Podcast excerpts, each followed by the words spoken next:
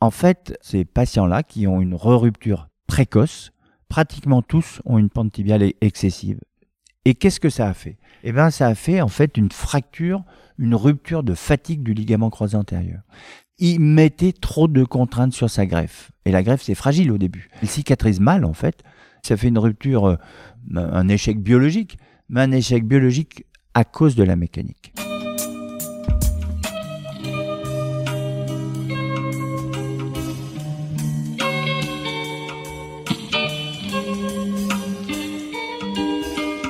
Bienvenue à tous sur Et surtout la santé, votre podcast lyonnais qui décortique des sujets de santé avec des spécialistes, avec des sportifs professionnels et parfois avec des patients aux histoires extraordinaires.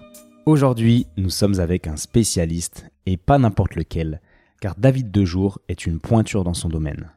Chirurgien orthopédique, David s'est spécialisé dans le genou il y a de nombreuses années et connaît donc extrêmement bien un sujet que je tenais à aborder dans ce podcast, qui est le ligament croisé et notamment sa rupture.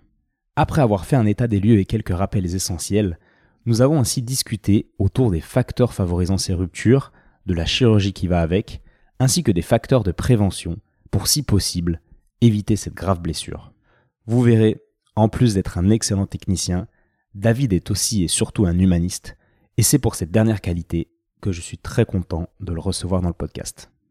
Pour info, cet épisode est sponsorisé par ma formation Ostéo et Sport, dont tu as déjà dû entendre parler si tu écoutes et surtout la santé régulièrement. Sache juste qu'en plus des séminaires et autres échanges pendant les 6 mois de la formation, en t'inscrivant, tu deviendras automatiquement membre d'une communauté d'ostéopathes, de tous les anciens en fait, qui te permettra de continuer d'échanger autour de tes problématiques et d'autres sujets relatifs à notre métier. En plus de cela, j'organiserai chaque année un séminaire exceptionnel avec des invités brillants pour nous transmettre leurs expériences qui sera réservé aux membres de cette communauté.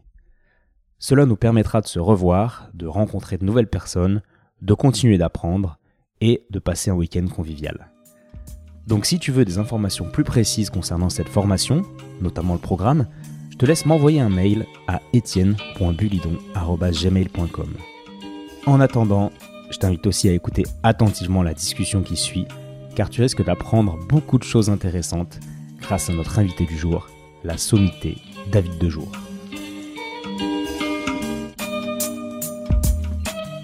Bonjour David. Bonjour Étienne. Merci de t'être déplacé euh, dans mon espace de coworking pour parler du, genou aujourd'hui. Euh, avant de parler du genou, il faut qu'on comprenne qui tu es. Est-ce que tu pourrais te présenter brièvement? Alors, je m'appelle David Dejour, je suis un chirurgien orthopédiste et je suis spécialisé dans la chirurgie du genou. Euh, j'aime le genou euh, depuis l'enfance euh, jusqu'à l'âge adulte et à l'âge où on commence à avoir un genou dégénératif. Et cette vision globale de l'articulation est à mon avis toujours très importante. On peut s'occuper des ligaments, puis de l'arthrose naissante du sportif jusqu'au moment où peut-être il faudra mettre en place une prothèse.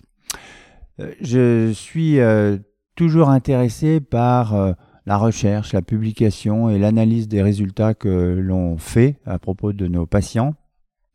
Et donc c'est le moteur de, mon activité euh, chirurgicale, de consultation, mais aussi d'enseignement auprès des internes, des chirurgiens étrangers qui viennent euh, souvent me visiter, et aussi l'implication dans les sociétés scientifiques nationales, la SOFCOT, la Société francophone d'arthroscopie également, et puis euh, la société euh, SK, qui est la plus grosse société euh, européenne de chirurgie du genou, d'arthroscopie, dont j'ai été le président entre 2018 et 2020.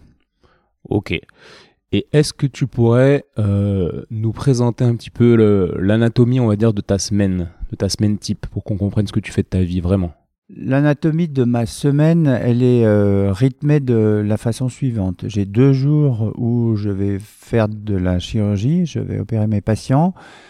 Le lundi et le mercredi, euh, ce sont deux jours très intenses où je travaille sur deux salles. Donc euh, j'ai deux équipes chirurgicales qui m'accompagnent pour pouvoir gérer au mieux le flux de patients. Et puis j'ai deux journées de consultation que je partage avec mes médecins du sport Et donc c'est un lieu d'échange également où on va pouvoir euh, euh, discuter des pathologies et des patients qu'on peut voir. C'est donc euh, une façon un peu multimodale d'analyser nos, patients. C'est aussi une façon très efficace de, de travailler.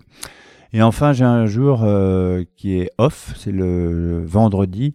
Je vais utiliser ce temps pour travailler les publications, les études scientifiques que l'on mène, et c'est le moment que je passe avec euh, les internes ou les chirurgiens, les fellows, euh, pour euh, faire le point des études scientifiques. Ok, parfait. Donc petite dédicace quand même au centre de la, sauvegarde qu'on peut, qu'on peut nommer. Hein. Oui, c'est le centre Lyon Orthoclinique. Où on a un Lyon Orthoclinique qui est composé de neuf chirurgiens orthopédistes, chacun spécialisé dans une articulation, euh, du sport à l'arthrose. Et euh, l'intérêt aussi de ce centre à la sauvegarde, c'est qu'on est en lien avec le CKS les kinésithérapeutes du sport, euh, préparateurs physiques, là où on fait les tests aussi pour nos patients, le centre de médecine du sport avec nos médecins du sport, et puis autour, on a aussi la sophrologie, la diététique, euh, la préparation mentale, euh, le, la préparation physique euh, dans des machines très particulières comme les thermorooms et autres. Et là aussi, c'est un grand lieu d'échange et de progrès pour la pathologie musculosquelettique. Parfait. Puis on n'oublie pas non plus l'ostéopathie et notre ami Loïc, évidemment. Bien évidemment. et donc, quand quand, tu opères des patients, donc pour clarifier, tu opères que des genoux, ça c'est clair, comme tu l'as dit. Et euh, quelles sont environ hein, les, statistiques? Tu opères beaucoup de, ligaments, croisés antérieurs. Tu es aussi très connu pour faire euh, des, des, trochléoplasties, des, chirurgies de rotule. Mais aujourd'hui, on va se focaliser sur le LCA. Et combien, sur une année, on va dire combien de genoux, combien de LCA opères-tu environ? Donc ma, pratique chirurgicale va être environ euh, deux tiers de médecine euh, sportive, de pathologie du sport, et un tiers de pathologie dégénérative où ça va concerner l'arthrose au début, c'est euh, les ostéotomies, puis les prothèses unicompartimentales ou prothèses totales. Mais effectivement, le gros de mon activité, c'est la chirurgie du sport. Et dans la chirurgie du sport, la chirurgie numéro un, c'est la chirurgie du ligament croisé antérieur. Et j'opère environ 400 à 450 ligaments croisés antérieurs par an.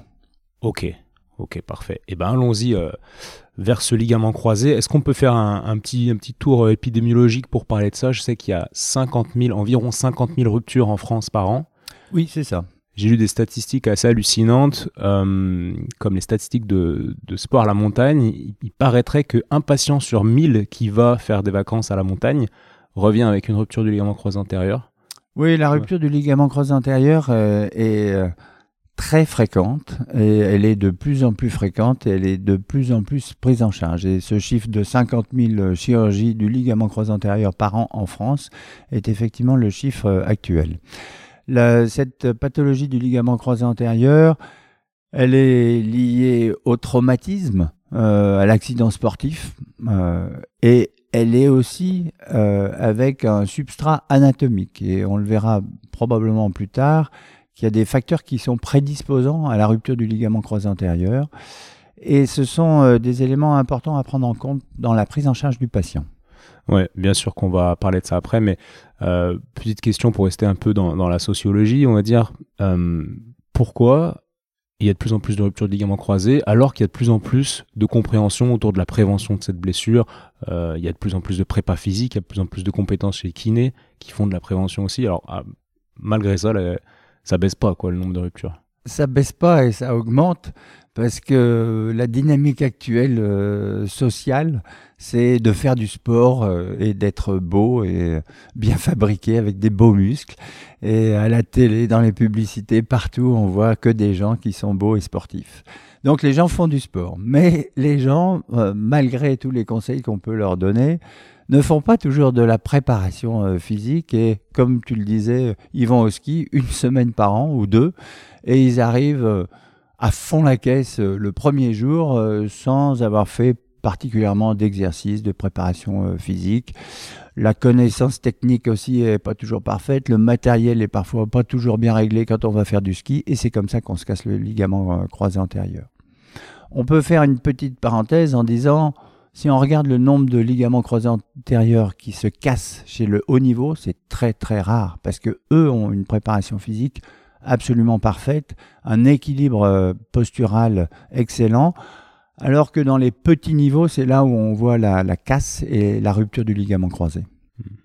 Sauf chez les filles où c'est quand même bien plus élevé, mais on en parlera après quand on parlera des facteurs intrinsèques aussi. Oui, les filles euh, ont euh, un taux de rupture du ligament croisé antérieur nettement plus élevé que les garçons. Ouais, on, va en reparler après, mais avant, on va ben, exposer quelques bases. Est-ce que tu pourrais nous, nous expliquer donc Bon, dis-toi quand même que les gens qui écoutent sont assez euh, sensibilisés sur le sujet. Quoi. C'est pas non plus des, débutants. Ils découvrent pas euh, le ligament croisé antérieur.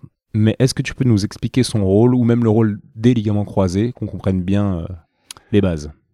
Les ligaments croisés, c'est effectivement un jeu entre le ligament croisé antérieur et le ligament croisé postérieur. Sur le plan mécanique, cinématique, biomécanique, le ligament croisé antérieur va prévenir la translation antérieure du tibia par rapport au fémur et le croisé postérieur va prévenir la translation postérieure euh, du tibia par rapport au fémur. C'est donc dans les mouvements d'extension et de flexion que ces deux ligaments vont centrer le tibia sur le fémur et donc vont éviter tout mouvement de translation antérieure ou postérieure excessive, mais ils contrôlent également les mouvements de rotation. C'est donc euh, l'axe central euh, mécanique du genou. Hmm.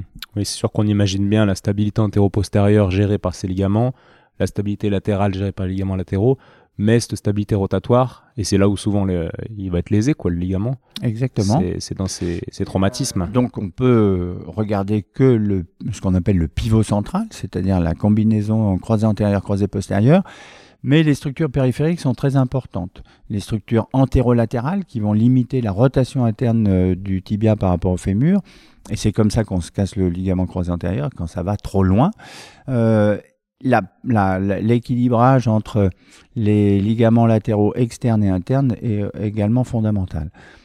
Très important également, c'est le rôle des ménisques. Les ménisques, c'est des petits amortisseurs internes, externes, qui permettent d'absorber les chocs, donc euh, diminuer l'impact sur le cartilage, de prévenir l'arthrose évidemment, mais ils ont une forme de triangle et ces triangles, ils vont eux aussi contribuer à la stabilité antéro-postérieure euh, du fémur et du tibia. Ce sont comme les petits coins qu'on met euh, derrière une roue de voiture pour éviter qu'elle descende la pente. Hmm. exactement. Triangulaire à la coupe, comme on apprend Exactement. à, l'école. Et donc, euh, merci pour ce, ce, petit rappel anatomique. On va quand même aller assez vite vers la chirurgie. Et j'aimerais savoir, donc il y a plein d'opérations, il y a le, le Kenneth Jones que je crois que tu aimes bien appeler, enfin que vous aimez bien appeler euh, bone tendon bone. BTB, oui, en anglais c'est bone tendon bone. Voilà, il y a le DIDT, il y en a qui prélèvent le tendon quadricipital, d'autres euh, le TFL, notamment en Alsace, ils font beaucoup ça. J'aimerais que tu nous expliques un petit peu, je ne sais pas si on peut dire ça, mais les avantages et les inconvénients, euh, les indications, les contre-indications de telle ou telle chirurgie, en commençant par le Kenneth Jones, entre guillemets, que tout le monde connaît. Alors, on, va dire que le, tendon rotulien, le tendon rotulien, le tendon patellaire, on va l'appeler le tendon patellaire, puisque maintenant il, faut utiliser cette terminologie, c'est euh, très probablement le gold standard. 1963, Kenneth Jones euh, décrit cette euh, chirurgie, qui n'est pas exactement le vrai Kenneth Jones euh, qu'on connaît, puisque le tendon n'était pas détaché au niveau du tibia à cette époque. C'est un peu plus tard qu'on a détaché le, tendon patellaire du, tibia pour le mieux positionner dans l'articulation. Le, début de la chirurgie du ligament croisé antérieur. Puis, beaucoup plus tard, sont apparu euh, l'utilisation de la patte doigt, des ischio-jambiers, du droit interne et du euh, demi-tendineux, ce qu'on appelle le DIDT en français, euh, qui progressivement a pris de l'ampleur parce que a une réputation d'être moins agressif, de faire moins de douleurs antérieures, de faire des plus petites cicatrices, mais on sait également que chaque fois qu'on va prendre un tendon quelque part, quel qu'il soit, ça a un effet délétère. Et donc il y a des avantages et des inconvénients à chaque technique. Pour aller euh, simple et pour les indications, comment faire son choix, on a plusieurs critères. On a des critères euh, qui sont euh, mécaniques, qui sont sportifs, et puis on a des critères qui sont plus basiques parce qu'on n'opère pas que des sportifs de haut niveau et on va avoir des critères d'activité professionnelle, des critères esthétiques sur les cicatrices. Le tendon patellaire, le KJ, euh, comme on dit, euh, est une chirurgie euh, parfaitement bien adaptée à des sports où on va solliciter la rotation interne du, tibia, le football par exemple, le rugby, c'est le, ski aussi de descente où on a besoin d'avoir un contrôle en rotation interne très fort et très puissant pour ne pas affaiblir la partie interne avec, euh, en, prélevant les rotateurs internes que sont les ischio-jambiers. Donc on va s'orienter plutôt vers cette technique-là pour euh, ce type de sport.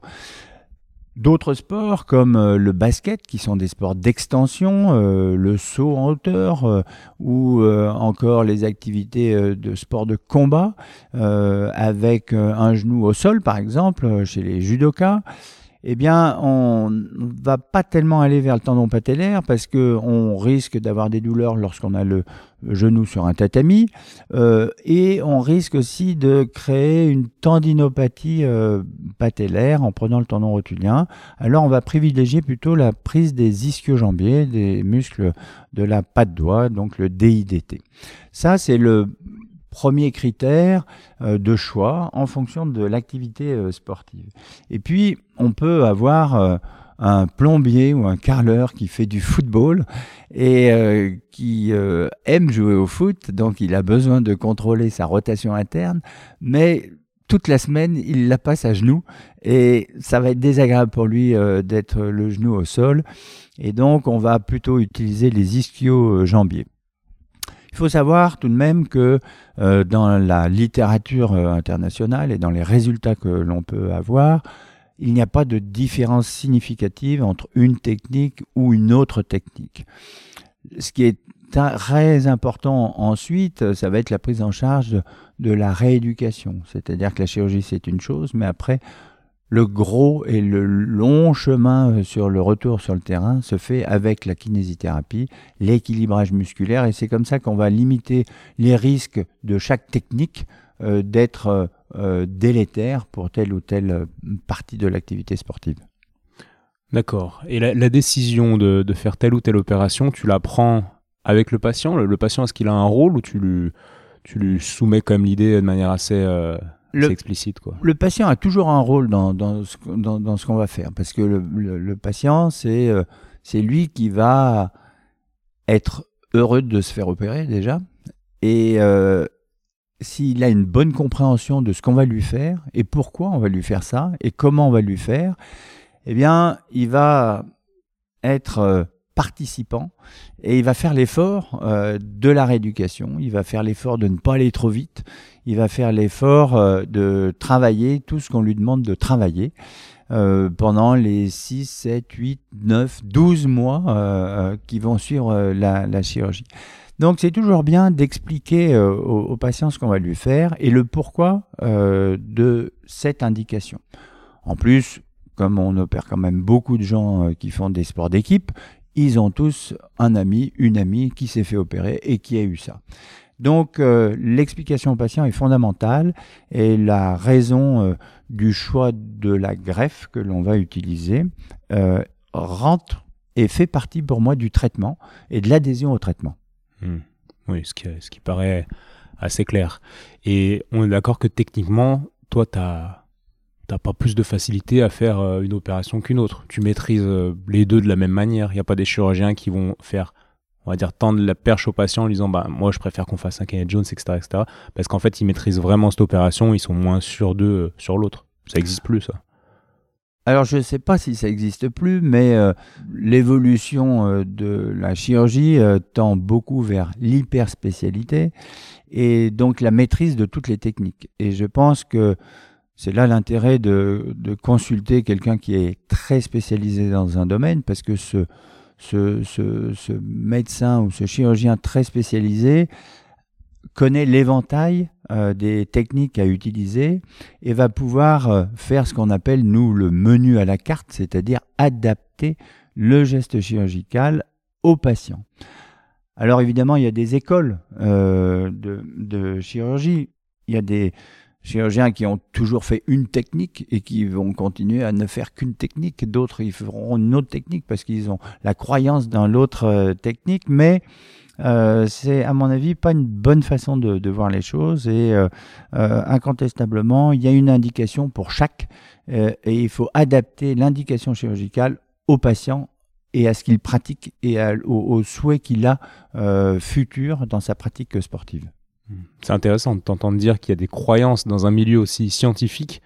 les études ont beau démontrer X ou Y chose, il y a quand même des croyances qui sont euh, chez certains chirurgiens au-dessus de ce que la science démontre. Oui, bien sûr, c'est la, c'est la médecine. La médecine euh, pas une science totalement exacte et on peut consulter dix docteurs, euh, dix fois vous aurez peut-être un, un, avis différent, mon cher Étienne. Mais si tu regardes un petit peu le profil des gens hyper spécialisés, globalement, tous tendent vers la même dynamique avec des moyens plus ou moins différents mais euh, l'analyse globale reste scientifique et l'analyse euh, finale reste euh, totalement performante à partir du moment où on va utiliser la bonne technique pour le patient cité. Hmm. Très clair. Et en parlant de la bonne technique, je me demandais, parfois vous faites un renfort, un renfort en plus pour la rotation interne en utilisant le TFL, je crois, un renfort de Lemaire, oui. qui, est, connu. Euh, qu'est-ce qui va faire? Que tu vas proposer ça aux patients? Je crois savoir, mais j'aimerais que tu nous expliques clairement. Alors ça, c'est un grand débat qui est bien intéressant parce que euh, les structures antérolatérales euh, sont connues depuis, je vais dire, presque toujours. Et en France, on a la chance d'avoir eu un chirurgien parisien qui s'appelle Marcel Lemaire, qui en 1967 a décrit la technique de Lemaire. Et en fait, quand un un ligament croisé antérieur était cassé à cette époque, il réparait pas le pivot central parce qu'on ne savait pas tellement ce que c'était le pivot central. le, le n'existait pas à cette époque et il faisait un retour externe euh, en passant sous le ligament collatéral latéral. Ça s'appelle la plastie extra-articulaire de Lemaire. Ça, le rôle, c'était de bloquer le ressaut en rotation interne, c'est-à-dire le symptôme de la rupture du ligament croisé antérieur, le symptôme clinique et sportif de la rupture du ligament croisé antérieur. Et donc, euh, cette plastie extra-articulaire a finalement été ajoutée au greffe intra-articulaire plus tard, quand la chirurgie intra-articulaire s'est démocratisée, on va dire. Et euh, il y a des chirurgiens qui, eux, avaient cette croyance-là euh, d'associer ces, deux types de chirurgie. Ça a toujours été euh, assez critiqué euh, dans les années 70, 80, 90, parce que ça faisait une cicatrice supplémentaire et on se disait est-ce que c'est vraiment nécessaire? Et donc il y a beaucoup de chirurgiens qui ont dit ben non, moi je fais qu'une chirurgie intra-articulaire et le reste ça sert à rien. Et puis euh, plus récemment, dans les années 2000, on a découvert un, un ligament antérolatéral pour dire que découvert, c'est quelque chose de très rigolo parce que c'est l'impact euh, médiatique euh, d'un travail scientifique, puisque même dans le Times, je crois, euh, on a eu un article qui disait les chirurgiens ont découvert un nouveau ligament. Ça a été la révolution et pour la première fois, l'orthopédie faisait la une des médias mondiaux en fait. Et ça, ça a créé une nouvelle dynamique euh, sur euh, euh, qu'est-ce qui se passe en, externe et quel est le contrôle du compartiment latéral? Et donc de nouvelles techniques, évidemment, se sont développées, un nouveau, je vais dire, un nouveau business, puisque on n'est pas éloigné des compagnies qui fabriquent des implants orthopédiques, qui ont trouvé là une bonne opportunité aussi de vendre de nouveaux matériels.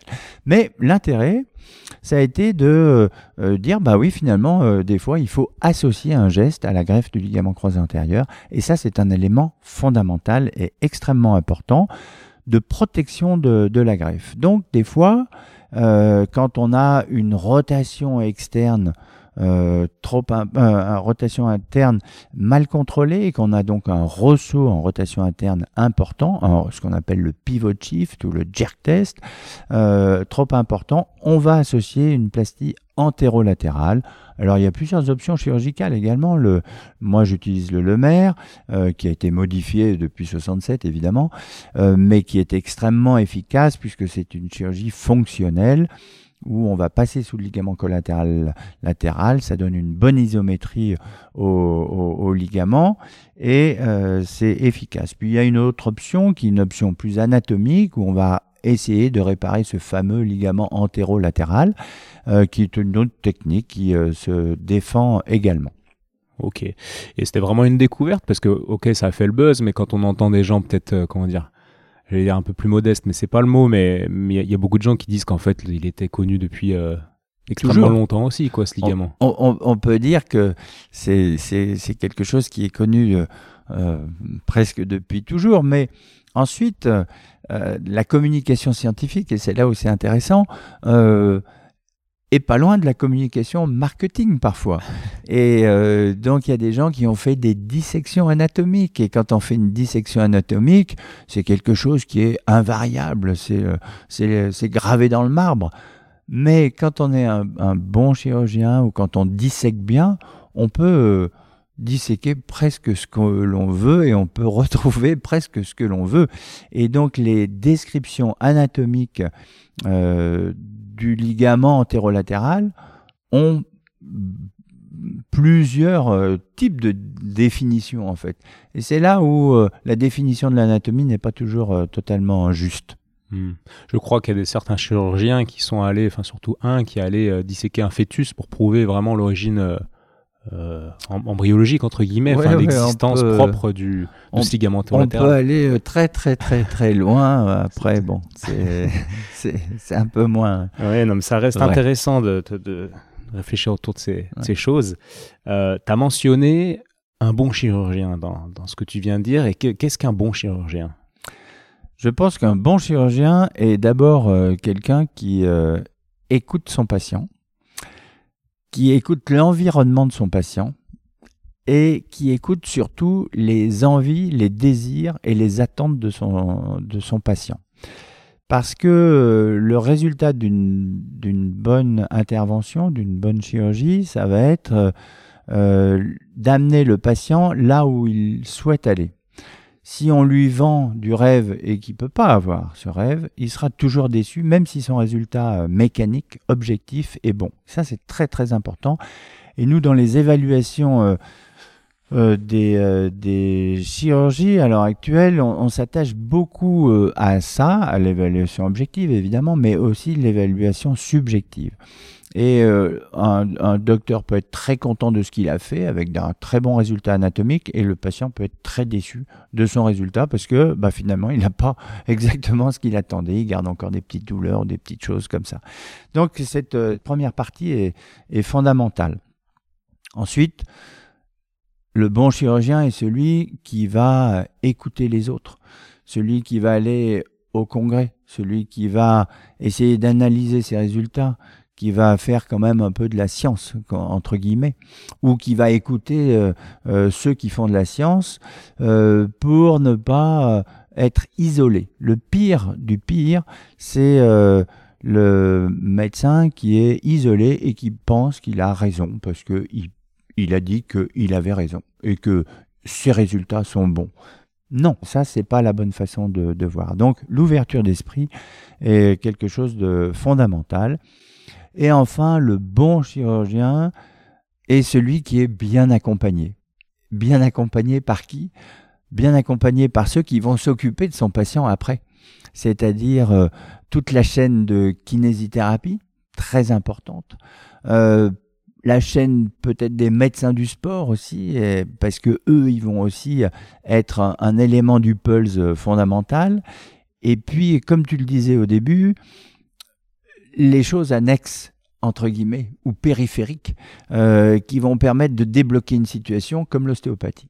Et euh, ça, c'est un, élément euh, important parce qu'il faut savoir utiliser euh, tous les facteurs, tous les, toutes les personnes, toutes les compétences qui vont être autour du patient et qui vont l'amener euh, au résultat final.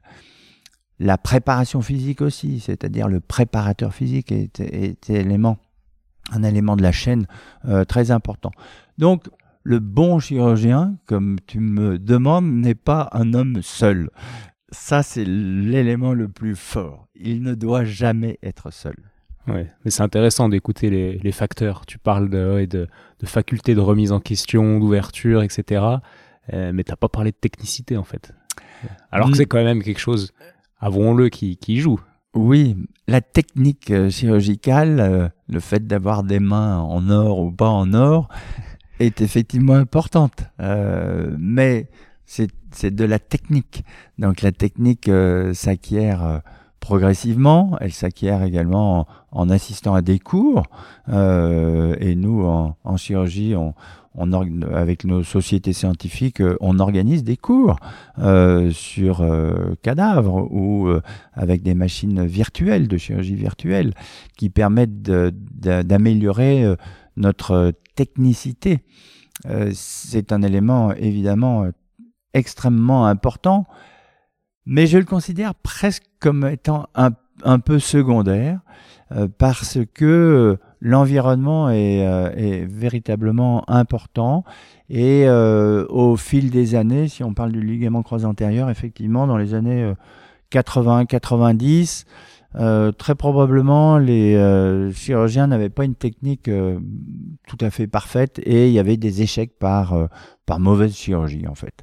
C'est quelque chose qui, qui a quand même très nettement diminué. Mais ce qui fait la différence, c'est justement d'adapter euh, l'indication au patient et donc de savoir utiliser pas qu'une technique, mais plusieurs techniques ou la combinaison de plusieurs euh, techniques. Et ça, c'est euh, probablement une des clés du succès. Hmm, c'est très clair. il y a des études, ça me fait penser à, des études assez hallucinantes. Je pense que tu as déjà vu euh, ou entendu des choses comme ça. Euh, peut-être que tu peux nous en parler. Ce sont des gens qui ont, qui ont opéré, mais de manière complètement fausse, des patients pour des, des motifs où on se dit, mais s'il fait pas l'acte nécessaire, c'est impossible que ça soigne le patient. quoi. Et en fait, en faisant une, un acte placebo, entre guillemets, les patients avaient quand même d'énormes bénéfices. En fait, la symbolique euh, de l'opération, quand le patient voit après qu'il a une cicatrice, etc., c'est un pouvoir placebo monstrueux. quoi. Oui, mais euh, dans, dans, le cadre, dans ce cadre-là, je, crois que ça n'a pas tellement de place en fait. si le genou est instable, il est instable. Ah oui, on ne peut pas. Euh, c'est de la mécanique. Euh, nous sommes des mécaniciens et euh, le rôle de la cicatrice est important peut-être dans les douleurs euh, neuropathiques qu'on peut avoir après ou, euh, ou dans le vécu, si on a une cicatrice euh, laide, eh ben effectivement le patient va dire oh, est-ce que j'ai été bien opéré parce que ma cicatrice n'est pas jolie, mais c'est en fait la qualité de sa peau qui fait surtout le fait qu'il ait une belle ou, cicatrice ou pas. Nous, on, on, est des mécaniciens et il euh, n'y a pas tellement d'effet placebo dans, dans, le type de chirurgie qu'on pratique. Hmm. Non, ça, ça, se comprend bien. Et j'ai un patient l'autre jour justement qui me disait, et moi-même, j'ai dit, les cicatrices sont très belles. À, six mois post-opératoire, euh, on voyait quasi rien. Et, euh, et, il me dit, ouais, mais il allait pas bien, ce patient. Il était chez l'ostéopathe parce qu'il allait pas bien. Euh, il progressait plus, etc. Il avait des douleurs. Et euh, il me dit, c'est marrant, tout le monde est content. Tout le monde me dit, mais c'est top, euh, tes cicatrices sont belles, etc. Et il me dit, mais moi, je m'en fous. En fait, j'ai mal. J'en ai rien à foutre. Je préférerais avoir des grosses balafres et ne plus avoir mal. Est-ce que ça a vraiment un rôle autre que esthétique? Est-ce que c'est un signe de, réussite ou quoi que ce soit euh, d'avoir des belles cicatrices? Ce dont tu viens de parler est très important, puisque c'est exactement ce que je disais au début en disant que le résultat d'une chirurgie dépend probablement quand même de ce qu'on a fait et donc euh, de la de l'aspect technique, de la réussite technique de la chirurgie, mais aussi du euh, du, match parfait entre ce que le patient attend et ce que le patient a. Et ce patient dont tu parles, tout le monde peut être content parce que les cicatrices sont jolies, il a peut-être pas de laxité, son genou fonctionne bien, mais il garde des douleurs. Et ces douleurs, il les explique pas lui-même. Il comprend pas pourquoi tout le monde lui dit que c'est parfait alors que lui a des douleurs. Incompréhension entre les soignants et le patient. Et là, c'est forcément le mur et c'est la déception euh, totale pour le patient, ce qui est quand même euh, le but, c'est de rendre le patient heureux. Quoi. Donc cette, euh, cette inadéquation entre résultats obtenus et résultats attendus est la clé du, succès. Alors la cicatrice, puisque tu parlais de la cicatrice, est l'élément visible de la chirurgie pour le patient, puisque lui, euh, bah, il ne sait pas ce qu'il y a à l'intérieur, mais c'est l'élément visible. Donc euh, l'aspect de la cicatrice, oui, est, important, mais ton patient lui-même t'a dit c'est secondaire, je m'en moque. Euh, ce qui m'intéresse, c'est j'ai encore des douleurs et pourquoi j'ai des douleurs? C'est ça qui, qui, pose le problème. Hmm.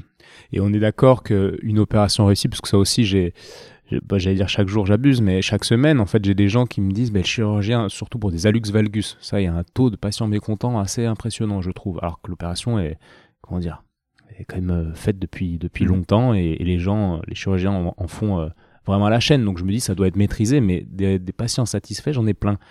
Et, euh, et, ils me disent beaucoup, bah, j'ai vu mon chirurgien qui, qui est très content de lui. Euh, parce que j'imagine qu'à la radio tout est dans l'axe, etc. le chirurgien est très content de lui, etc. Et voilà, il me dit que, c'est très bien. Mais moi, je souffre depuis des mois, des années, etc. Et moi, ce que je comprends pas, c'est comment un chirurgien peut être content de lui euh, quand le patient souffre, en fait.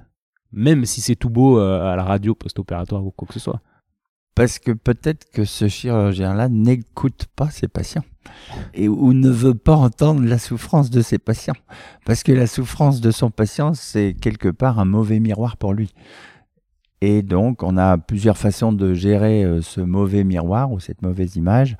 C'est de dire, ben non, euh, c'est vous qui avez tort, et moi je suis dans mon plein droit. Ou on peut se remettre en question et on peut écouter son patient et l'accompagner, l'écouter, discuter avec lui, prendre du temps, prendre du temps, très important. Et globalement, c'est comme ça qu'on a des gens heureux. Hmm. On en revient au facteur numéro 2 qui fait un bon chirurgien.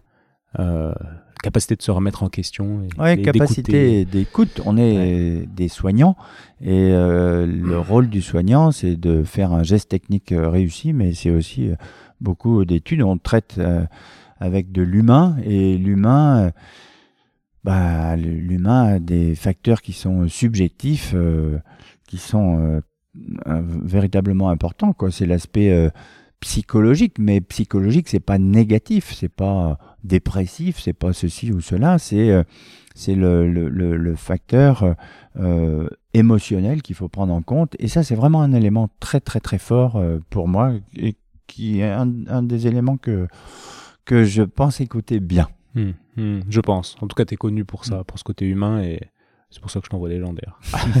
c'est un paramètre extrêmement important pour moi aussi. Et d'ailleurs, les sportifs pro, petite parenthèse, mais euh, l'autre fois, je mettais un, post sur euh, une story sur Instagram d'un patient. Euh, bah, c'était le patient qui avait les belles cicatrices, justement. Et avec un avant-après où il gagnait, je sais plus ce que je mettais, mais j'expliquais que le, le, vécu émotionnel et, et le et, la manière dont le patient a vécu et digéré ou non d'ailleurs son traumatisme et son opération, qui est aussi un, double traumatisme parfois, euh, conditionne beaucoup la rééducation. Il y a des gens qui digèrent pas, qui sont pas en adéquation avec, ce qu'ils vivent, mmh. entre guillemets, et ça crée une sorte de blocage. Euh, par quel mécanisme, j'en sais rien, mais l'importance de, digérer ce qu'on vit, euh, pour moi, est essentielle pour ensuite aller de l'avant. De la ah même manière que dans un deuil, tu dois passer certaines étapes. Et je pense qu'après un traumatisme, il y a des mécanismes inconscients chez le patient qui fait qu'on peut euh, passer ces étapes. Et bref, j'expliquais ce vécu émotionnel qui était, qui, était, qui était aussi euh, quelque chose à digérer, etc. Et j'ai plein de gens qui m'ont dit carrément, carrément. Enfin, j'ai eu plein de messages des sportifs pros qui me disaient euh, c'est sûr, on n'en parle pas, etc. Ouais, ouais bien, bien évidemment. C'est très, très important. Et les, bah, c'est l'écoute. Le... Parce que tu parles des sportifs professionnels pour eux, c'est le drame de leur vie, euh, parce que parce que c'est pas uniquement euh, un truc euh, mécanique qui vient de se casser, c'est que c'est leur carrière, c'est leur, c'est tous les rêves avec lesquels ils vivent depuis qu'ils sont tout petits, tous les rêves de l'entourage qui s'écroulent. Et c'est le, le, tsunami, c'est l'orage. quoi. Hein. Donc ça, faut le gérer, il faut, faut, faut l'écouter, hein, bien, bien évidemment. C'est sûr. petite parenthèse aussi sur le sportif professionnel. Tu sais, on dit souvent, on opère souvent les, les patients quand le genou est à peu près sec, pas tout de suite en aigu, quoi. on dit que c'est mieux, etc., pour récupérer derrière. Mais par contre, un sportif pro, euh, s'il y a de la place le surlendemain de, de sa blessure, on va l'opérer quand même. Quitte à ce que le genou soit gonflé. On est d'accord. Euh, explique-moi, pourquoi une telle différence, etc. On est, on est d'accord qu'en pratique, c'est souvent comme ça que ça se passe. Alors, il faut se poser la question de pourquoi. Pourquoi on va opérer euh, le lendemain matin sportif professionnel et qu'on va pas se donner les 15 jours qui vont faire en sorte qu'il va aller bien? C'est une façon de gérer le patient, de gérer euh, l'agent du sportif professionnel, de gérer euh, l'entourage du sportif professionnel. Et c'est juste ça qui est toujours un peu, pour moi, critiquable dans le sport pro, qui est que si on l'opère pas le lendemain matin, il va aller voir un autre chirurgien, il va se faire opérer par un autre chirurgien et qu'on va perdre du marché. Et ça, c'est quelque chose que personnellement, je n'aime pas du tout, parce que pour moi, un sportif professionnel, c'est un homme ou une femme avant tout, euh, et c'est un patient pas comme les autres du tout, mais dont il faut respecter également la biologie et euh, la, la, la, structure, sa structure corporelle. Donc, on peut se permettre des choses un tout petit peu plus agressives euh, chez le sportif professionnel parce qu'on sait qu'il a la maîtrise de son corps, on sait qu'il va être bien accompagné. Et donc effectivement, on peut certainement les opérer plus vite et il faut les opérer plus vite, évidemment pour des, des histoires euh, de, de calendrier sportif également. Et on sait qu'ils sont capables d'encaisser plus fort qu'un sportif euh, de base qui, euh, lui, euh, a un boulot et qui peut pas s'arrêter comme ça du jour au lendemain dans son entreprise. Donc ce cadre-là est, est, important, il faut l'écouter, mais il faut pas, au motif de du fait que c'est un professionnel faire n'importe quoi et dire euh, bah, je t'opère demain matin parce que parce que comme ça je suis sûr que c'est moi qui t'aurais opéré pas le pas le, chirurgien d'en face quoi. Très important. Ouais, parce qu'il y a ce côté aussi marketing pour en revenir à cette notion si on opère euh, Zinedine Zidane bah ça y est notre cote elle monte de de 10% dans l'inconscient des gens, quoi. Bien évidemment, et surtout à l'heure des, réseaux sociaux. Des réseaux sociaux.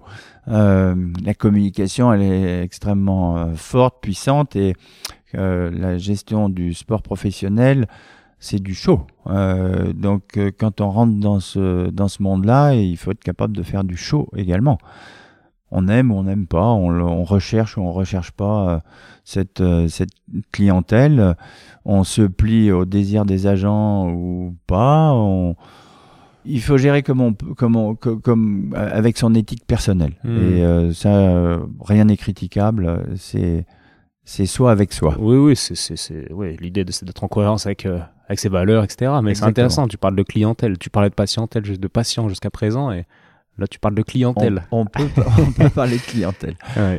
Revenons-en aux, facteurs euh, favorisant intrinsèques de ces ruptures de ligaments croisés intérieurs et aussi des filles, parce que j'ai envie de parler de ce phénomène, euh, enfin de cette prédisposition, on va dire, à la jante féminine de, de se rompre le LCA plus, plus vite que, plus facilement que les garçons. Est-ce que tu veux nous parler de la, l'échancrure, de la pente tibiale. quand, on, quand on parle de rupture du ligament croisé antérieur, on, on, on va dire qu'il y a des facteurs qui sont extrinsèques et des facteurs intrinsèques. Les facteurs extrinsèques, c'est l'environnement du, euh, du, patient, c'est-à-dire le type de sport, le type d'entraînement, euh, la qualité du terrain sur lequel on joue, euh, les conditions climatiques, tout, tout, tout ce qui est périphérique au patient.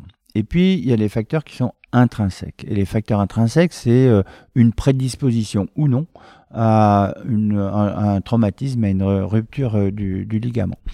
Alors, dans le ligament croisé antérieur, euh, la, différence homme-femme, elle est très très nette. Et effectivement, il y a beaucoup plus de rupture du ligament croisé antérieur chez les filles. Il y a eu mille et mille et mille études qui ont été faites pour savoir s'il y avait une relation avec euh, le cycle menstruel, avec euh, la tonicité musculaire, l'hyperlaxité, euh, le, le fait qu'on est une fille et qu'on a plus d'élastine ou moins d'élastine. Enfin bref, il y a beaucoup d'études et très franchement, n'y a pas une étude qui dit c'est ça qui fait que la, fille casse plus le ligament croisé antérieur que, que l'homme. Donc c'est à l'heure actuelle plus une constatation euh, que euh, une explication euh, très claire et nette. Ok. Parce que je lisais un article, je sais pas si tu connais ce magazine Sport et Vie. Oui. Qui est, qui est super, que je, que je lis, je suis abonné en fait. Mhm. Et dans l'avant-dernier numéro, ils, ils, expliquaient plusieurs paramètres en fait qui, qui pouvaient peut-être justifier ce que, ce que tu dis, qui, ne mhm. justifie pas trop. Et ils parlaient déjà de l'angle Q. Euh, dont on parlera après, il disait qu'il y avait ce phénomène-là, que l'échancrure intercondylienne était plus, euh, plus petite en fait mhm. chez, la, chez la femme, donc euh, effet coupe-cigare plus favorisé, on va dire. il y avait la solidité intrinsèque. Il paraîtrait que à coupe à, taille égale, si on sectionne un ligament croisé féminin et masculin, à taille égale, le féminin est moins résistant que le masculin, mhm. d'après certaines études, tu me diras après. Et que oui, bah après, au niveau hormonal, certaines études montrent qu'en phase folliculaire, c'est plus fragile, d'autres en phase lutéale, etc., d'autres pendant les règles. Ça, il n'y a, y a aucun consensus pour le coup. Mais euh, que penses-tu de, de, ces données de, l'échancrure, l'angle Q, etc. C'est tout, tous ces éléments sont euh, des éléments euh, importants, et, mais sur lesquels on ne peut pas vraiment dire chez la fille, c'est plus ça que chez chez le garçon. Alors, tu parles de deux choses qui sont l'angle Q, c'est-à-dire le, valgus, en fait. Et, euh, c'est ce fameux valgus dynamique euh, qui est un des éléments euh, qui casse le ligament croisé antérieur. Donc, probablement qu'il y a peut-être un peu plus de valgus chez les filles que chez les garçons. Et le deuxième, c'est la taille de l'échancrure. Alors là, on rentre définitivement dans les facteurs intrinsèques et osseux de la rupture du ligament croisé antérieur, que ce soit chez l'homme ou chez la femme. Et donc, on va avoir euh, euh, chez l'humain trois facteurs qui, euh, osseux qui, qui peuvent contribuer à la rupture du ligament croisé antérieur. C'est une échancrure intercondylienne qui est étroite, et donc le passage, ce tunnel dans lequel passe le ligament croisé antérieur est étroit et sur un mouvement d'hyperextension ou de torsion, de rotation interne un peu poussée, eh bien, l'échancrure, cette structure osseuse, va couper le ligament croisé antérieur. Donc ça, c'est un facteur euh, euh, qui existe. Il y a un autre facteur qui est la géométrie euh, du fémur et du tibia, c'est-à-dire les, les, angles et les rayons du fémur et du tibia qui peuvent être différents chez l'homme et chez la femme, et euh, qui vont entraîner sur le plan mécanique euh, des contraintes plus ou moins importantes sur le ligament croisé antérieur. Ça, c'est un, deuxième élément. Et le troisième élément, qui est l'élément le plus important qui puisse exister euh, pour la rupture du ligament croisé antérieur, c'est l'inclinaison du tibia. C'est ce qu'on appelle la pente tibiale. Plus la pente tibiale est importante, plus le glissement du fémur sur le tibia est important. Donc plus la tension sur le ligament croisé antérieur est forte, et plus le risque et les contraintes sur le ligament croisé antérieur sont importantes. Et c'est incontestablement un facteur de rupture, et c'est beaucoup un facteur de re-rupture du ligament croisé antérieur. Donc ce facteur intrinsèque-là, il est euh, fondamental. Pour donner une petite euh, histoire drôle dans notre podcast, euh, les chiens cassent beaucoup leurs ligaments croisés antérieurs. Les gros chiens. Et les gros chiens, ils jouent pas tellement au football en fait. Mais les gros chiens courent beaucoup, bougent beaucoup et ils ont une pente tibiale de 18, 25, 30 degrés. La normale chez l'homme, c'est 9 degrés.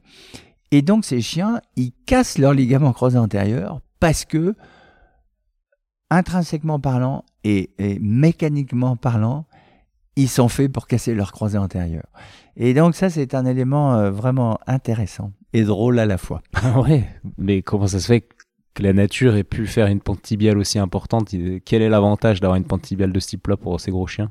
Parce qu'il doit en bah, avoir un s'ils ont évolué de cette manière. bah, c'est le, le fait qu'au début on marchait à quatre pattes, puis euh, on s'est mis euh, debout et progressivement euh, l'homme s'est verticalisé. Ouais, je parle Donc du chien. euh, oui, mais le chien il marche toujours à quatre pattes, donc euh, il est plus en flexion et plus euh, la pente tibiale et l'inclinaison du tibia est importante, plus ta flexion est meilleure. Euh, donc euh, c'est euh, c'est un, un facteur de, de développement, euh, c'est la phylogénèse euh, qui, euh, qui qui va euh, modifier et influer sur la forme de tes os. D'accord, ouais. C'est intéressant. Moi, je connaissais pas du tout ce, ce- Les, cette les- histoire de gros. La, la- la chirurgie la plus pratiquée chez les vétérinaires, chez le chien, c'est l'ostéotomie de déflexion qu'ils font pour les ruptures du ligament croisé antérieur. Et ils réparent pas le ligament croisé antérieur, eux. Ils font une ostéotomie de déflexion, c'est-à-dire qu'ils Ouais. normalisent la pente tibiale. Mais pour le coup, ça, tu fais aussi peut-être plus de. Ce que j'ai compris, c'est que tu fais plus ça que certains, que beaucoup de tes collègues. C'est-à-dire que si tu as une récidive de rupture de LCA ou même lors de la première rupture, si tu vois que la pente tibiale est supérieure à, je sais pas, 12 degrés, tu nous diras, mais tu peux proposer cette ostéotomie de déflexion euh, limite euh, la première fois qu'il se, qu'il se blesse, le gars. Alors, euh, cette, euh, cette pente tibiale euh, sur laquelle on s'intéresse est une spécificité lyonnaise. Et ça, c'est très important. Lyon est bien connu dans le monde entier pour la chirurgie du genou, de l'épaule aussi, mais du genou, parce que à Lyon, il y a cette culture de la chirurgie du genou. Et ça a commencé avec Albert Tria dans les années 70, mon père, Henri Dejour, et cette anomalie de la pente tibiale a, été décrite pour la première fois par mon père. Et euh, cette euh, anomalie de la pente tibiale, elle a été euh, identifiée chez les gens qui naissaient avec une agénésie des ligaments croisés antérieurs. Et donc, eux, ils avaient une pente tibiale excessive. Et euh, en, dans les années 91, en 91, euh, au congrès que l'on fait toutes les, tous les deux ans, ce sont les journées lyonnaises de chirurgie du genou, euh, il, on, on a décrit, il a décrit euh, et publié euh, l'ostéotomie tibiale de déflexion, c'est-à-dire de correction de la pente, euh, associée à la réparation du ligament croisé antérieur. Et ce sont les, les premières publications sur cette chirurgie. Et euh, c'est un petit peu pas tombé dans l'oubli, mais ça n'a pas été, ça n'a pas pris un essor extrêmement important. D'abord parce que techniquement parlant, c'est assez difficile à faire. Et puis euh, euh, le nombre de ligaments croisés augmentant, euh, le nombre de nos re-ruptures euh, augmentant également, c'est mécanique et c'est ça- ça- c'est un, un pourcentage incompressible. On s'est repenché sur cette euh, pente tibiale et moi j'ai retravaillé, euh, j'ai toujours fait un peu ces ostéotomies de déflexion, mais je m'y suis intéressé un peu plus euh, fort, techniquement parlant, on a ex- extrêmement progressé, on a rendu l'opération simple alors qu'elle était compliquée avant. Et on a publié, moi j'ai publié des résultats sur ces, ces, ces, ces de déflexion associées à une reconstruction du ligament croisé antérieur chez des gens qui avaient cassé une fois, deux fois et trois fois le ligament croisé. Donc c'était des indications un peu extrêmes. Et euh, cette publication, euh, la dernière qu'on a faite, euh, revoit des patients entre 7 et 15 ans, donc après cette chirurgie. Donc c'est des résultats qui sont très forts, qui montrent que après avoir fait cette réparation et cette ostéotomie, eh bien, on a arrêté l'histoire négative du genou. Ces gens n'ont jamais été réopérés du genou. Et ça, c'est extrêmement fort. Et donc, qu'est-ce que ça nous pousse à dire?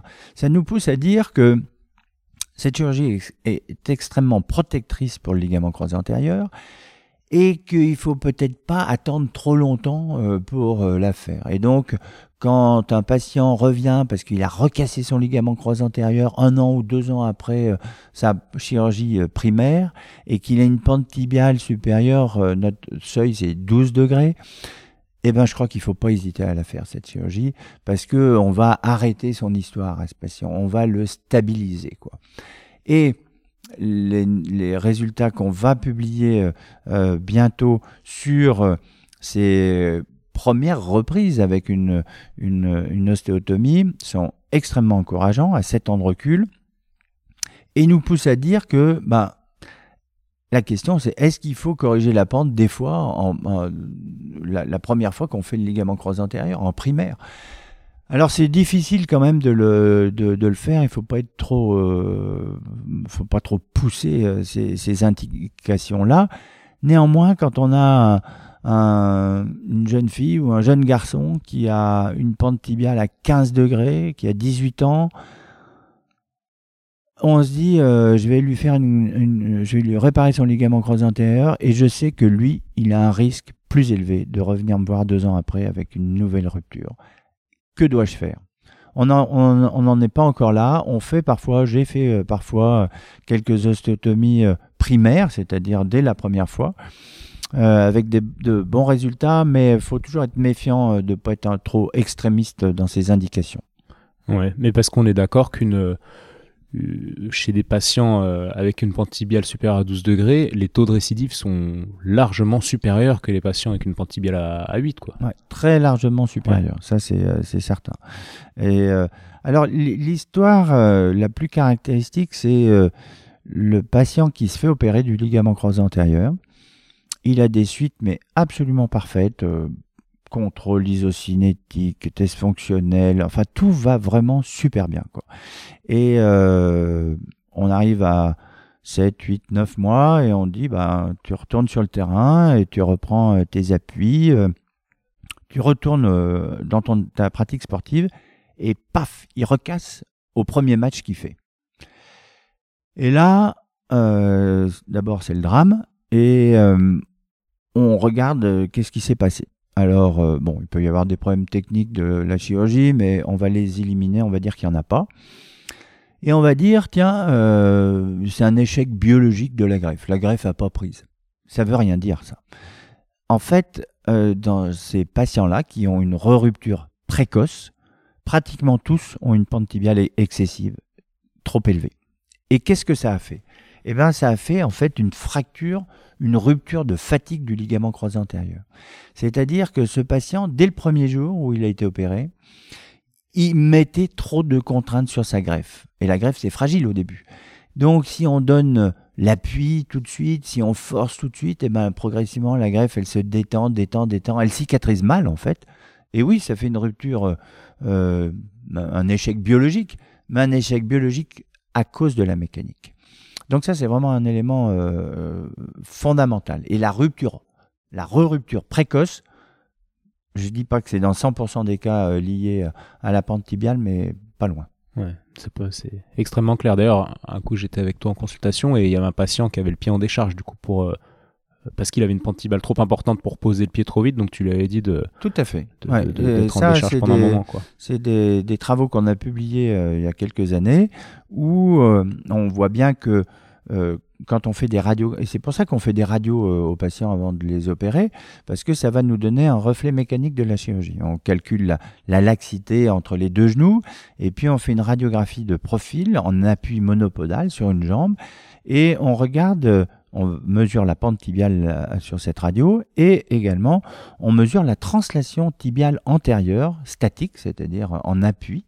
Et cette euh, translation en appui monopodal, si elle est supérieure à 5 mm, c'est le seuil qu'on a défini, on la considère comme pathologique et donc on considère qu'elle met de la tension sur le ligament croisé antérieur. Et donc ça a, une, euh, ça a un rôle sur le protocole de rééducation post-opératoire, à savoir que si euh, cette pente, cette translation antérieure en appui monopodal est trop importante, eh bien, on va dire au kinésithérapeute, pendant trois semaines, pas d'appui strict. Et puis, entre trois semaines et six semaines, on reprend un appui progressif. Et puis ensuite, on retombe sur un protocole standard. Donc, ça a une implication directe sur le soin post-opératoire et sur le programme de rééducation. Hmm, c'est très clair. Petite dédicace pendant que j'y pense, parce que je l'ai promis à notre ami Thomas Chamu. Très euh, important. On s'est appelé 45 minutes hier pour parler un peu de ce qu'on allait dire aujourd'hui. Euh, du coup, on parle de complications. Est-ce que il y a des, des facteurs euh, favorisant entre guillemets le, syndrome du cyclope alors, le syndrome du cyclope, c'est donc une petite masse fibreuse en avant du ligament croisé antérieur qui va limiter l'extension et qui va donner un flexum post-opératoire. Ce flexum, on va le voir apparaître à un mois et demi, puis il va se confirmer à trois, quatre mois, et les gens n'arrivent pas à tendre la jambe. C'est le cyclope syndrome. Identifié à l'IRM. Il y a plusieurs euh, facteurs pour le cyclope. Le premier, c'est euh, à l'époque où les chirurgiens ne savaient pas très bien opérer les ligaments croisés antérieurs. Et donc, ils positionnaient le ligament trop en avant ou, le ligament frottait trop fort contre les chancrures et ça créait euh, des forces de friction qui créaient une inflammation et, la constitution d'une masse fibreuse. L'autre l'autre cause mécanique peut être liée au fait que quand on perce un tunnel tibial, euh, dans pour faire passer la greffe, on a des petits euh, reliquats osseux autour de ce tunnel tibial qui n'ont pas été, pas été vus pendant la chirurgie et qui créent aussi un, un conflit. Ça, c'est des causes qui sont sincèrement extrêmement rares. Et la cause numéro un de l'apparition du cyclope syndrome, c'est très probablement euh, la rééducation post-opératoire un peu difficile avec quelqu'un qui n'arrive pas à tendre la jambe qui a une inhibition du quadriceps, euh, qui euh, euh, a des douleurs qui sont gérées plus ou moins bien, et donc qui reste en flexum. Et quand il reste en flexum, on, nous on dit que la nature a horreur du vide, et cet espace n'est pas comblé par l'extension, et progressivement se développe une masse fibreuse. C'est probablement la cause numéro un du, cyclope. Hmm. D'où la, la hantise du flexum de, des kinés, des chirurgiens, etc., post-opératoires. Oui, bien sûr. Euh, bah, c'est le principe même de la rééducation après. Hein. Il faut être simple. Hein. Euh, il faut récupérer euh, l'extension, la flexion. un genou, quand il a mal, il se met toujours en flexum. pourquoi? Parce que quand on est en flexum à 10, 20 degrés, c'est là où on peut mettre le plus de liquide dans le genou. Donc, comme il y a un épanchement articulaire post-opératoire, eh ben, le genou il se met en flexum, évidemment. Et puis après, ça, ça, ça crée euh, des difficultés d'activation musculaire, euh, ce qui est connu depuis euh, longtemps, quoi, mmh. depuis même toujours. Et, et, le fait de ponctionner, alors je sais plus où j'ai vu ça, mais le fait de ponctionner les, les, les œdèmes intra-articulaires pouvait, euh, comment dire, lever l'inhibition euh, au niveau du quadriceps Est-ce que ça se fait de ponctionner en post-opératoire quand on voit que le genou reste gonflé pour lever l'inhibition et continuer à travailler et, travailler le quadriceps de manière... Euh, ah, alors en post-opératoire, je, je, dirais que euh, on est très prudent sur les ponctions parce qu'il y a toujours un petit risque euh, infectieux. sur un, en post-traumatique, c'est-à-dire quand on vient de casser le ligament croisé antérieur et qu'on a une hémarthrose euh, sous tension douloureuse, c'est extrêmement douloureux, euh, une hémarthrose. Euh, alors là, oui, la, ponction est, intéressante et, elle, va diminuer le facteur algique. Et à partir du moment où on n'a plus mal, eh ben on contracte les muscles. Parce que quand on a mal, le message douloureux va à la tête et la tête dit bah non j'active pas parce que je sais pas ce qui va se passer c'est trop douloureux. Donc c'est une une c'est réflexe c'est un, phénomène réflexe.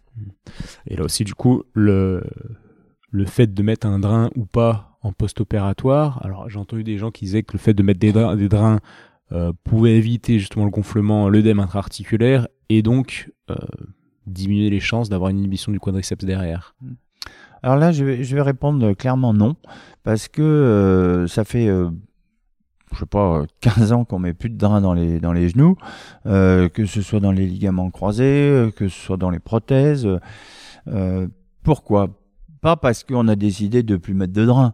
on n'a plus mis de drain parce que on a considérablement modifié nos protocoles d'anesthésie et de contrôle de, de la coagulation pré et post-opératoire. Et c'est à cause de ça qu'on peut ne plus mettre de drain. Euh, c'est donc... Euh, euh, le, patient croit toujours que s'il a un drain, ben, il aura moins d'hématomes. Non, c'est pas vrai du tout, en fait.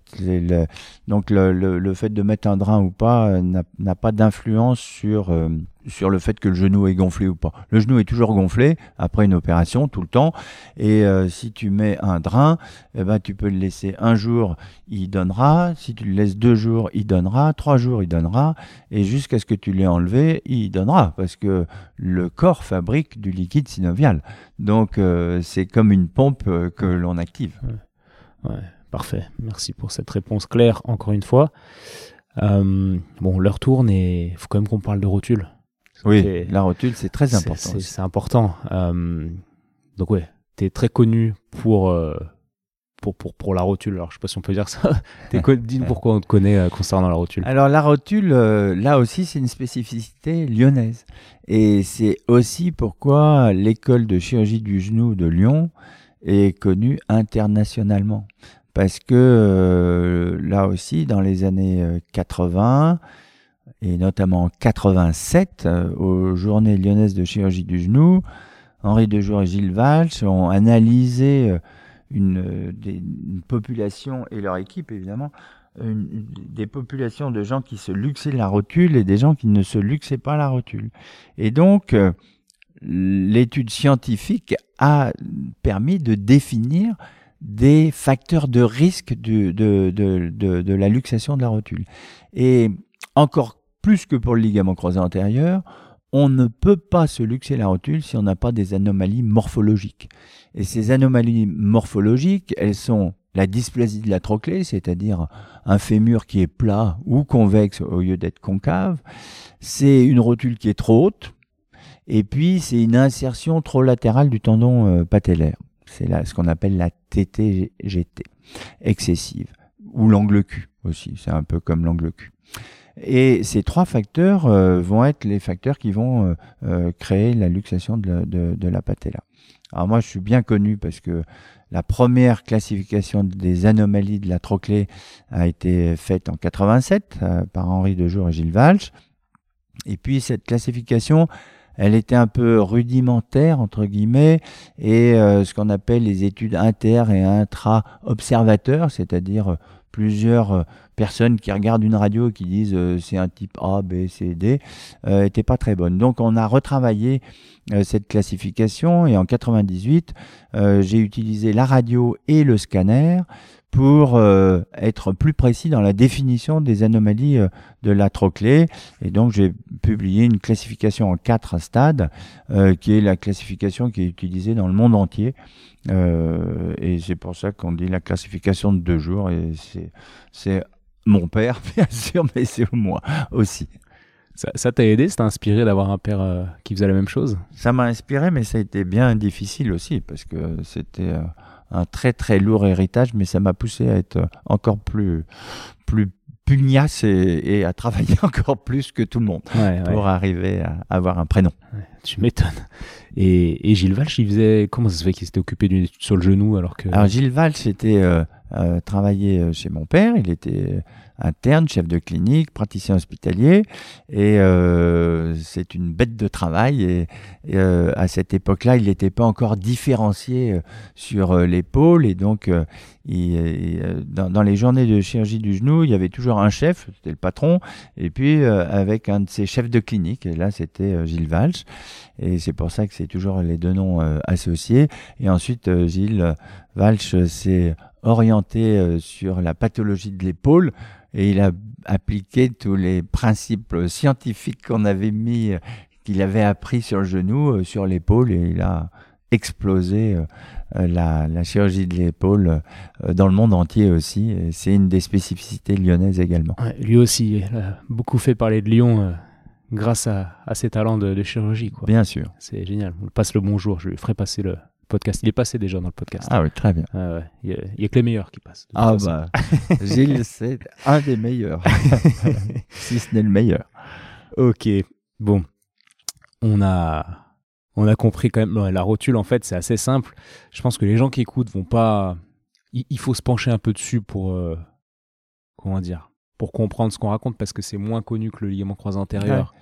Je sais pas Bah, ce la que tu rotule, penses, moi, mais- la, la rotule, je, je vais te dire un, un mot dessus. Il y a deux rotules. Ouais. Il y a les rotules douloureuses, c'est ce qu'on appelle le syndrome rotulien douloureux. Il n'y a pas d'anomalie anatomique, les gens sont strictement normaux au niveau de, du, du genou. En revanche, ils ont des déséquilibres euh, posturaux majeurs. Ils sont trop raides, ils ont le bassin mal positionné, le dos mal positionné, ils sont mal préparés. Euh, bref, ils sont mal dans leur peau également euh, parce qu'ils ont des douleurs. Et euh, c'est quelque chose qu'il faut toujours bien écouter parce que c'est une vraie souffrance, souvent des adolescents qui, qui ennuie tous les médecins parce que c'est un des motifs de consultation des plus fréquents. Et cette, euh, cette, euh, cette souffrance, faut l'écouter, faut savoir l'expliquer aussi, parce que là aussi, on peut dire, bah non, t'es normal, il n'y a pas de raison que tu des douleurs. Et ils ont mal, et, ils vivent un enfer parce qu'ils ont des douleurs. Donc ça, euh, c'est un cadre particulier. Donc, faut savoir euh, écouter les patients, faut savoir les regarder dans leur globalité et euh, la, les chaînes musculaires, l'ostéopathie, le positionnement du, patient dans sa globalité est extrêmement important. Et j'ajoute aussi que l'environnement de l'adolescent qui est en souffrance doit être euh, regardé attentivement parce que dans ces douleurs fémoropatellaires, on retrouve parfois des abus, euh, des incestes ou, des souffrances morales qui sont associées par la famille ou par autre. Donc ça, c'est quand même un petit point euh, que, je, que je montre qui est assez fort. Petit drapeau rouge, je te, je te, coupe, on reprend après juste avec ce que tu vas dire qui est peut-être plus chirurgical pour le coup, mais pour ce qui est de, ce syndrome, de ces syndromes rotuliens, on va dire fonctionnels, euh, merci d'avoir mentionné l'ostéopathie parce que c'est des choses sur lesquelles on a vraiment des résultats. Les, les patientes arrivent, c'est typique, on leur dit euh, qu'il n'y a rien, qu'il n'y a rien alors qu'elles souffrent. Donc elles finissent où? Bah, Chez l'ostéopathe. Et, euh, et, en fait, on retrouve énormément de restrictions de mobilité du bassin, du viscéral également. Mm. Et, et j'aimerais insister sur cet aspect viscéral, c'est quelque chose que, bah, que les médecins ne connaissent pas, que les kinés ne font pas, ils connaissent mais ils font pas, etc. Et en fait, euh, ces viscères, elles, peuvent manifester des restrictions de mobilité qu'on sait bien avec les mains, etc., via nos tests ostéo. Et en redonnant de la mobilité viscérale, alors je pense qu'il y a un lien euh, que l'appareil extenseur, enfin le quadré est en lien avec le, psoas d'un point de vue chaîne musculaire, etc., qui lui-même, le psoas est en lien très proche avec euh, le, péritoine, et les viscères. Et bref, un blocage du ventre peut agir sur l'appareil extenseur, je pense, mmh. en genou. Et on a des bons résultats souvent on a des résultats en ostéopathie euh, sur ces problématiques où on se dit à première vue, bah en fait il n'y a aucune raison, mais si on met les mains, qu'on développe cette sensibilité, on, on en trouve quoi. Ah oui, ça, c'est ce que tu euh, dis, euh, c'est juste la, ce dont tu parles à propos de la mobilité viscérale, c'est quelque chose que je connais pas très bien, mais que j'entends tout à fait. Et euh, c'est, euh, il, faut savoir ouvrir son champ d'action euh, dans cette pathologie-là, c'est certain, et trouver les éléments bloquants, parce qu'il y a des éléments bloquants qui font que bah, ça se focalise sur la rotule, qui est bah, c'est l'élément clé de la mobilité, de se relever d'une chaise, monter, descendre un escalier. Mmh, exactement. Moi, je vois un peu le genou et, surtout la rotule euh, quand c'est de l'ordre fonctionnel, encore une fois, mais comme le voyant du tableau de bord qui clignote, alors qu'en fait le problème il peut être un peu de, il peut être un peu de partout et des fois on libère quelque chose, bah, des lombaires par exemple qui vont pareil redonner de la mobilité un peu viscérale via le rapport euh, lombaire-viscère, etc. Et on se dit ouais bon, de toute façon on regarde le, patient de manière globale quoi qu'il arrive en ostéopathie et on se dit on verra ce qui se passe, il y aura mm. peut-être un phénomène d'autorégulation qui fait que son genou va aller mieux derrière. Et souvent, c'est ce qui se passe. On ne sait mm. pas pourquoi le lien exact, on le connaît pas. Mais euh, voilà, encore une fois, le fait de, de dézoomer sur la problématique du patient, de régler ce qui est un peu au-dessus, un peu au-dessous, il y a une sorte d'auto-équilibration qui se fait derrière et la rotule qui est, mm. qui est contente quoi, à la fin de l'histoire. Ouais, c'est certain. Ouais, c'est une parenthèse ostéo. Passons maintenant au. Alors, la deuxième rotule, c'est la rotule qui se luxe. Oui. Et qui euh, se déboîte, comme on dit. Et là, c'est, on est dans un cadre totalement différent. C'est euh, le premier épisode est toujours extrêmement traumatique, euh, c'est-à-dire qu'il y a une hémarthrose puisque le, ligament patellofémoral médial est rompu. Il y a une impotence fonctionnelle. Enfin, c'est comme euh, quand on casse un ligament croisé antérieur. C'est le diagnostic différentiel d'ailleurs de, la rupture du ligament croisé antérieur. Et puis ensuite, ce, cette luxation va récidiver, pas d'une façon très fréquente, mais va récidiver, peut récidiver. Et là, il faut analyser les facteurs de risque. Et euh, la, prise en charge chirurgicale ne va être là qu'à partir du moment où les gens euh, sont trop gênés par euh, cette instabilité qui donne une très très forte appréhension dans la vie quotidienne. Et le traitement va consister à corriger les anomalies fémoropatellaires, la dysplasie de la trochlée, si elle est trop importante, on fait des trochléoplasties spécificité lyonnaise.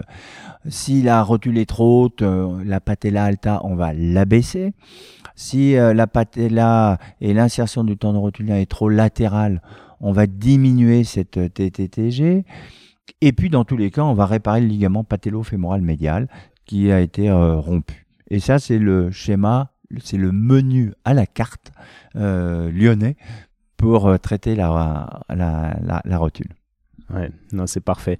Euh, moi, ça me paraît clair. Les gens qui écoutent, je pense qu'il leur manque un peu des, choses, mais je les invite à aller voir sur YouTube. Ce matin, je me suis chauffé un peu l'esprit avant de venir, là, puis j'ai vu qu'il y, a une trochloplastie de, ta part qui est mm. hyper intéressante. On voit que tu creuses derrière le spongieux pour ensuite recoller et créer la, la, concavité de la trochlée. C'est super bien.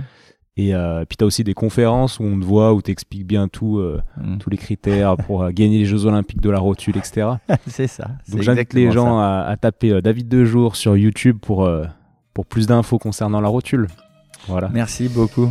Et ben, avec plaisir, parce que là, faut qu'on commence le week-end. Bah oui, samedi, bien sûr. bientôt samedi midi, donc on va y aller. Merci à toi pour ton temps. C'est vraiment cool. Je pense plaisir. que ça va clarifier plein de choses concernant le, le ligament croisé. Et puis, euh, et puis voilà, de toute façon, nous, on, se voit bientôt et bon week-end. Merci beaucoup, Étienne. Au revoir. Bye bye.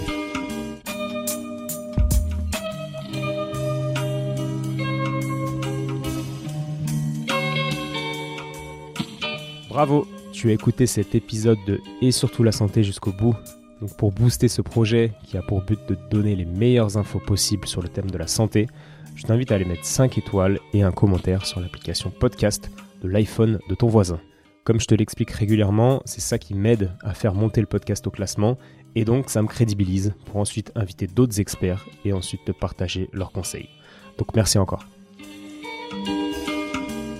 Tu peux également suivre les aventures du projet sur Instagram à Étienne Bulidon et évidemment si l'ostéopathie peut t'aider, bah, tu peux venir me consulter au cabinet du 120 rue Montesquieu à Lyon. Si je ne suis pas disponible, c'est Romain ou Loïc qui te prendra en charge. À bientôt et bonne fin de journée. Ciao